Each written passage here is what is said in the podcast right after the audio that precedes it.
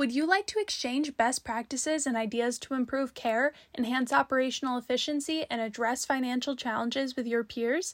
Becker's Healthcare is facilitating these conversations at their 8th annual Health IT, Digital Health, and RCM meeting. You can check your eligibility for complimentary attendance at the link in the description. We are excited to welcome you in October. This is Laura Dyrda with the Becker's Healthcare Podcast. I'm thrilled today to be joined by Dr. Zafar Chaudry, Senior Vice President and Chief Digital Officer, as well as Chief Information Officer at Seattle Children's. Dr. Chaudry, it's a pleasure to have you on the podcast today. Thank you for having me, Laura. Now, I know you've been with us a good many times, and it's always such a pleasure to speak with you. But for those uh, of our listeners who are just joining the podcast, could you tell a little bit more about yourself and your background? Yeah, so I've been at Seattle Children's in the in the role of CDO and CIO just over five and a half years. I actually started my career as a physician, and I sort of defected to the dark side probably five years into practice. So I'm sort of a convert from being a physician who really didn't like technology to a physician who's pushed himself into the, pretty much all in to technology. And I've been doing healthcare IT now for about 38 years, and I've worked in all environments in multiple areas across the world and finally landed me here in Seattle. Absolutely. Well, that's fantastic. And, you know, I know your experiences from uh, other roles around the world. You've seen a lot of things and really, I'm sure, bring that into your current role. So, you know, where do you seeing some of the best opportunities right now in healthcare as well as the headwinds that you have your eye on? So, certainly from a headwinds perspective, I think every healthcare organization is facing the same challenges of the higher costs of service delivery versus even though revenues may be strong, it's, it's costing more to deliver the same services now than it did three years ago, whether that's from a labor perspective or a contractor perspective. Software, hardware, sort of subscriptions and costs have all have all gone up. So those headwinds that are applying pressure certainly to the health IT group in any healthcare system from an opportunity perspective, it's great to see that innovation still continues. Uh, some of the tech vendors are heavily investing now in this artificial intelligence model, the ability to have tools that can assist people to do their work in a much faster pace. That's an opportunity, that's exciting, with caveats, of course, but fundamentally, innovation continues to happen. And so that's always an opportunity, and that's why it's exciting to work in healthcare IT versus, let's say, in clinical operations. Absolutely. That's such a great point. And certainly the technology side of things is exciting. You touch so many different areas of the health system and, and whether it's the clinical side or the operational or administrative, everybody relies on technology, and it's so important to keep patient data safe as well. So, you know, we, when you see some of these um, challenges and having AI coming into the healthcare space, what are those conversations like with the different department leaders, and how do you really think about artificial intelligence as a tool, as well as something that you know you really need to be thoughtful about applying when you think about healthcare? Yeah, so I think tools like AI are going to provide value to any healthcare organization, including ours. I think it is our job as technologists to educate the customers, the end users of these tools as to what does this mean? What kind of use cases can I potentially use with this technology? What are the pros? What are the cons? How can I still practice safely using these tools? And, and it starts from you know, creating a policy with multiple stakeholders in your organization as to what would be the use cases for this technology. So I think we have an exciting opportunity to teach people what these tools can do. We have to be careful, though, that the tools are used in a safe way, and we want to make sure that there aren't any biases built into the tool, inequities, etc., as well.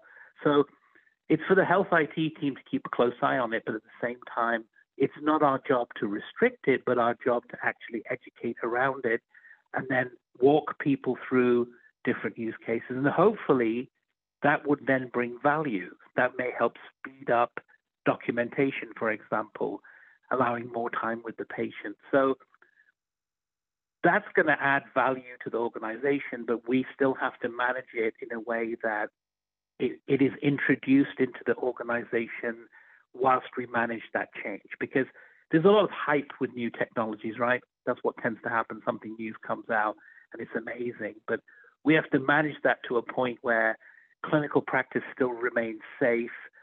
This automation helps speed up certain processes, which will then mean hopefully better throughput and better patient care.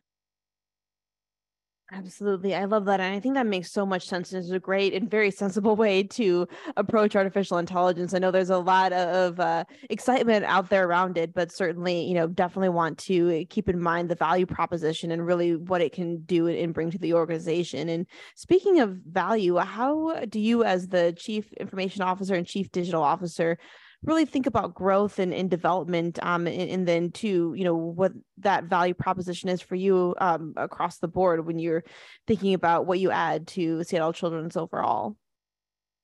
So i think with shrinking budgets as we move into the latter half of this calendar year and then into uh, 2024 we have to be very careful how we're investing money.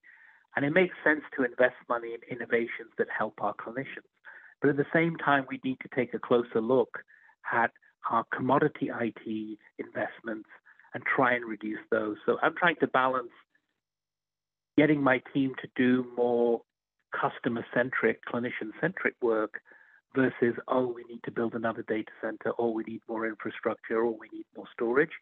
Those are commodity pieces which should really be more automated that we consume versus we're in the business of doing.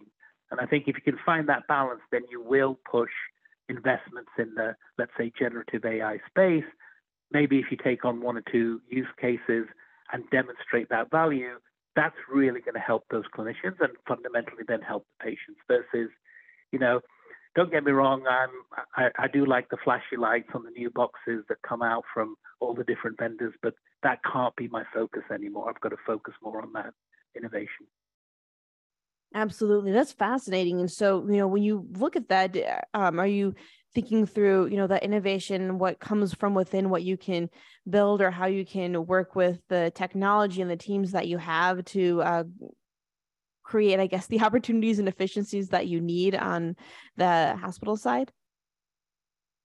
Yeah, because you want to give, in any department, you want to give people meaningful work, right? We all Absolutely. we all wake up every day wanting to do something exciting. So if I'm just fixing a laptop, that's not really that exciting. It's a lot better to retrain that person, that individual, to yes, still support equipment because inevitably we have to use equipment. But then what can you do with that equipment that brings real value, right? How do you go from people are just working on desktops to mobile devices and maybe retrain your individuals to focus on evangelizing around mobility versus, hey, you're stuck on a device and then the, device isn't working properly. So it's all about changing that mindset, the paradigm, paradigm shift to you have all these skill sets. And most health IT individuals in any hospital have a massive amount of skill sets. We just want to move them away from, you know, running their days on here's my ticket and I fixed the ticket to how am I actually going and asking questions and providing value at the point of care to the person that is actually treating the patients? I think that's really where we need to shift that mindset. And I think those are the best opportunities for us to grow our team because fundamentally, I want people to move from role to role. I don't want them stuck in the same role for 10 years. I want them to think outside of the box. And the only way to do that is to engage with the clinicians who's providing the care and then try and solve problems they may potentially have.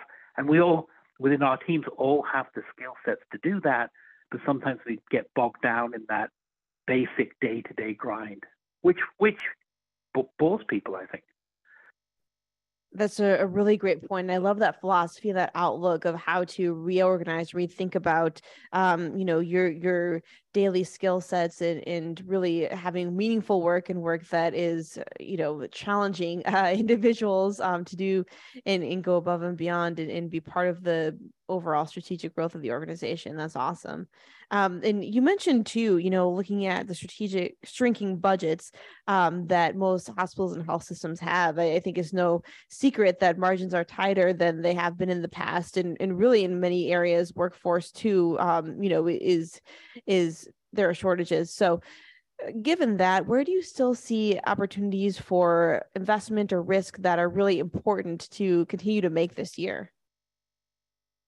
yeah so i think any tools that can improve the life of clinicians, especially because they've been through years of burnout. The doctors and nurses have struggled a lot through the pandemic.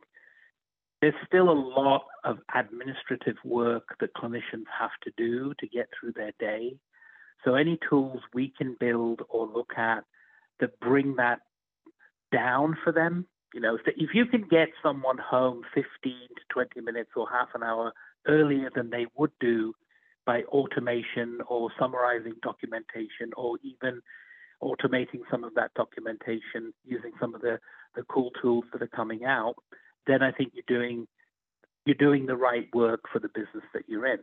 Of course, money is tight, and the question is, well, how do you get that money to invest in those cool innovations? Well, the way to do that is to take a look at how much you spend on your commodity day-to-day work and try to reduce that in the first instance. And any money you save from that, yes, you can give some back to the business, but you can take a portion of that and invest it in innovation. So, you know, most organizations are spending five to seven percent on IT. You need to get that number down and then reinvest that in, in innovation, which will then either show value or it won't, but at least you'll be able to be agile and pivot once you've proven or disproven something new.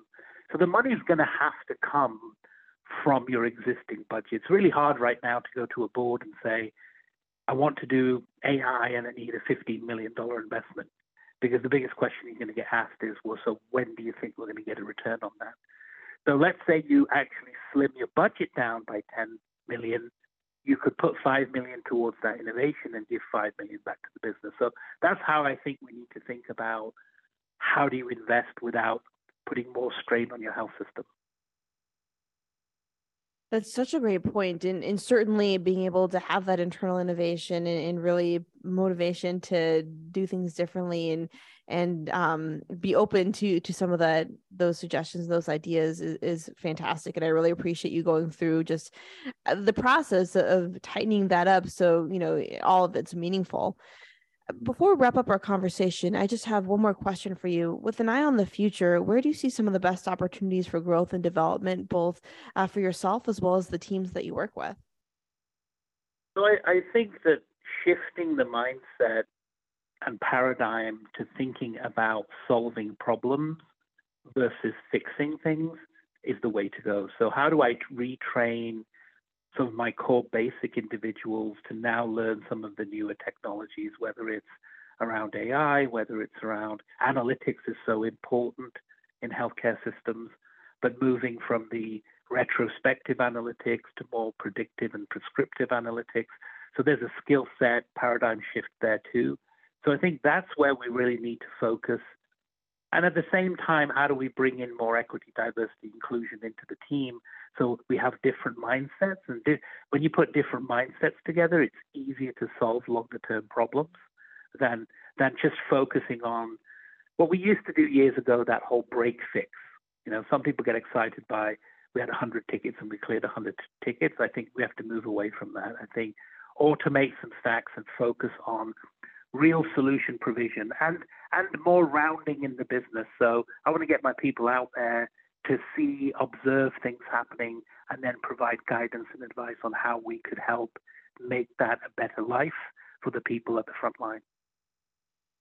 Got it. Absolutely. I, I think that really is um, an, amazing way to look at growth and development of the team. And especially for those uh, as you're moving to a space where you're looking for more problem solving, looking for more um, uh, of just the skill sets that are going to help them um, grow and advance their career and advance uh, the Seattle Children's.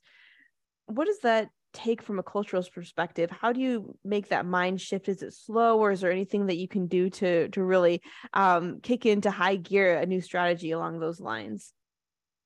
So i think you really do have to identify within the team those individuals who who are already shining or forward thinking or coming to you and saying hey i want to get involved in other things besides what i do. Because what you need to start off with is a core team of like-minded individuals who are willing to think outside the box and try new things, and of course, aren't afraid to fail. That's really important. I always say to people, it's okay to fail and then pivot to something different. So find those individuals in your team that are really forward thinking, bring them together, brainstorm ideas, find one use case you can put that intelligence towards. If you can solve it, you're going to get lots of friends on the clinical space and then they're going to want to help you with other other things as well. So that's how I would I would tackle that. And actually, when everybody watches that, they'll want to be part of that. What I would like to call more fun work than the daily grind. Absolutely fantastic. Well, Dr. Chaudry, thank you so much for joining us on the podcast today. This has been a really fun conversation. I learned a lot, and I'm looking forward to seeing you as well in October for our Health IT Digital Health the Revenue Cycle event.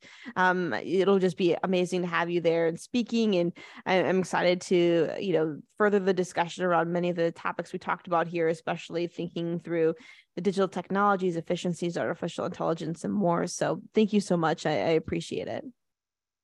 Thank you, Laura, for having me.